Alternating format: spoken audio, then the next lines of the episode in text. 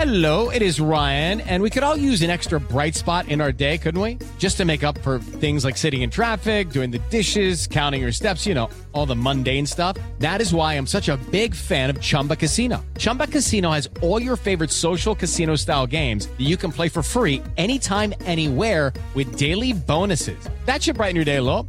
Actually, a lot. So sign up now at chumbacasino.com. That's chumbacasino.com. No purchase necessary. BGW. Void were prohibited by law. See terms and conditions. 18 plus. Siete en punto, panorama informativo 88.9, información que sirve.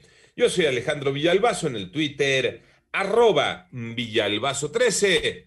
Es martes 11 de mayo, Iñaki Manero. ¿Cómo te va, Iñaki? Muchas gracias, Alex Villalbazo. Vámonos con el panorama COVID. La cifra de muertes a nivel mundial por esta enfermedad ya llegó a 3.304.132. El número global de casos, 158 millones 969 mil 512. De estas personas, unas 95 millones 46 mil 855 personas se habrían, entre comillas, recuperado. En tanto, la Organización Mundial de la Salud advirtió que la variante B.1.617, mejor conocida como la variante india, es más contagiosa y puede sufrir un gran número de mutaciones que eventualmente por eso se pide vacunar lo más rápido posible. La volverían resistente a las vacunas actuales. ¿Cómo van los números de la pandemia en México? Moni Barrera. La Secretaría de Salud informó que ya son 2.366.496 casos confirmados de COVID en el país y 219.089 defunciones. Si la Secretaría de Salud debe aprobar la propuesta de Rusia para reducir el esquema de dos dosis a una, bajo el argumento de que tiene inmunidad de 80%, lo que sería aprobar el uso de emergencia de la vacuna rusa Sputnik Light. Podría ser que la duración de la inmunidad no fuera tan larga y entonces que se requiriera un refuerzo. Es una segunda dosis diferida a seis meses en vez de a los 28 días. Así lo dijo Hugo López Gatel, subsecretario de Prevención y Promoción de la Salud. En 889 Noticias, Mónica Barrera.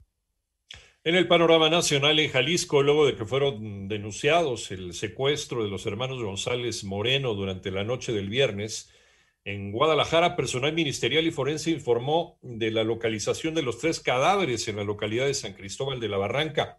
La Fiscalía del Estado señaló que el asesinato de los hermanos podría ser resultado de una confusión del crimen organizado. En tanto, luego de que autoridades federales alertaran sobre su posible fuga del Centro de Readaptación Social del Altiplano en el Estado de México, se llevó a cabo el traslado de El Cuini, presunto líder del cártel Jalisco Nueva Generación, al penal de Santa Marta, Acatitla. Ocho días de ocurrido el accidente del tren de la línea 12 del metro en Ciudad de México, donde murieron 26 personas. Hoy martes comenzarán las labores de limpieza en el tramo de la intersección de las líneas Tezonco Olivos, conocida como la zona cero. Esto lo informa la Fiscalía General de Justicia de Ciudad de México. Llaman a fortalecer los procesos en la compra de medicamentos para evitar desabasto. Armando Ortega. Ante el retraso en la entrega de medicamentos ya adjudicados para que los operadores logísticos realicen su distribución, la Confederación Patronal de la República Mexicana exhortó al Instituto de Salud para el Bienestar y a la Oficina de las Naciones Unidas de Servicios para Proyectos a fortalecer el proceso de planeación de compra consolidada para que éste responda puntualmente a las necesidades de los pacientes. El sector patronal advirtió en comunicado de prensa que por este retraso en el abasto de medicamentos habrá falta de claves para ser cubiertas a través de las compras consolidadas, dejando la obligación de contar con insumos en lo que resta del primer semestre del año a cada institución que así lo requiera. Cabe recordar, concluyó el documento, que durante 2020 la consecuencia fue que el IMSS no surtiera 15.9 millones de recetas, mientras que el ISTE no surtió un millón. Para 88.9 Noticias, información que sirve, Armando Arteaga.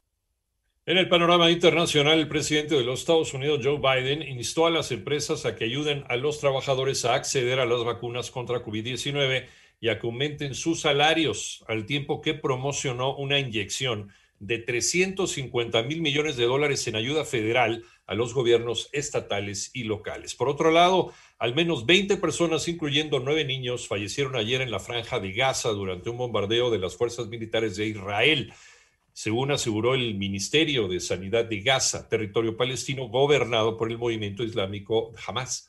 El ataque aéreo se produjo luego de que desde Gaza se estuvieran lanzando cohetes hacia la ciudad de Jerusalén.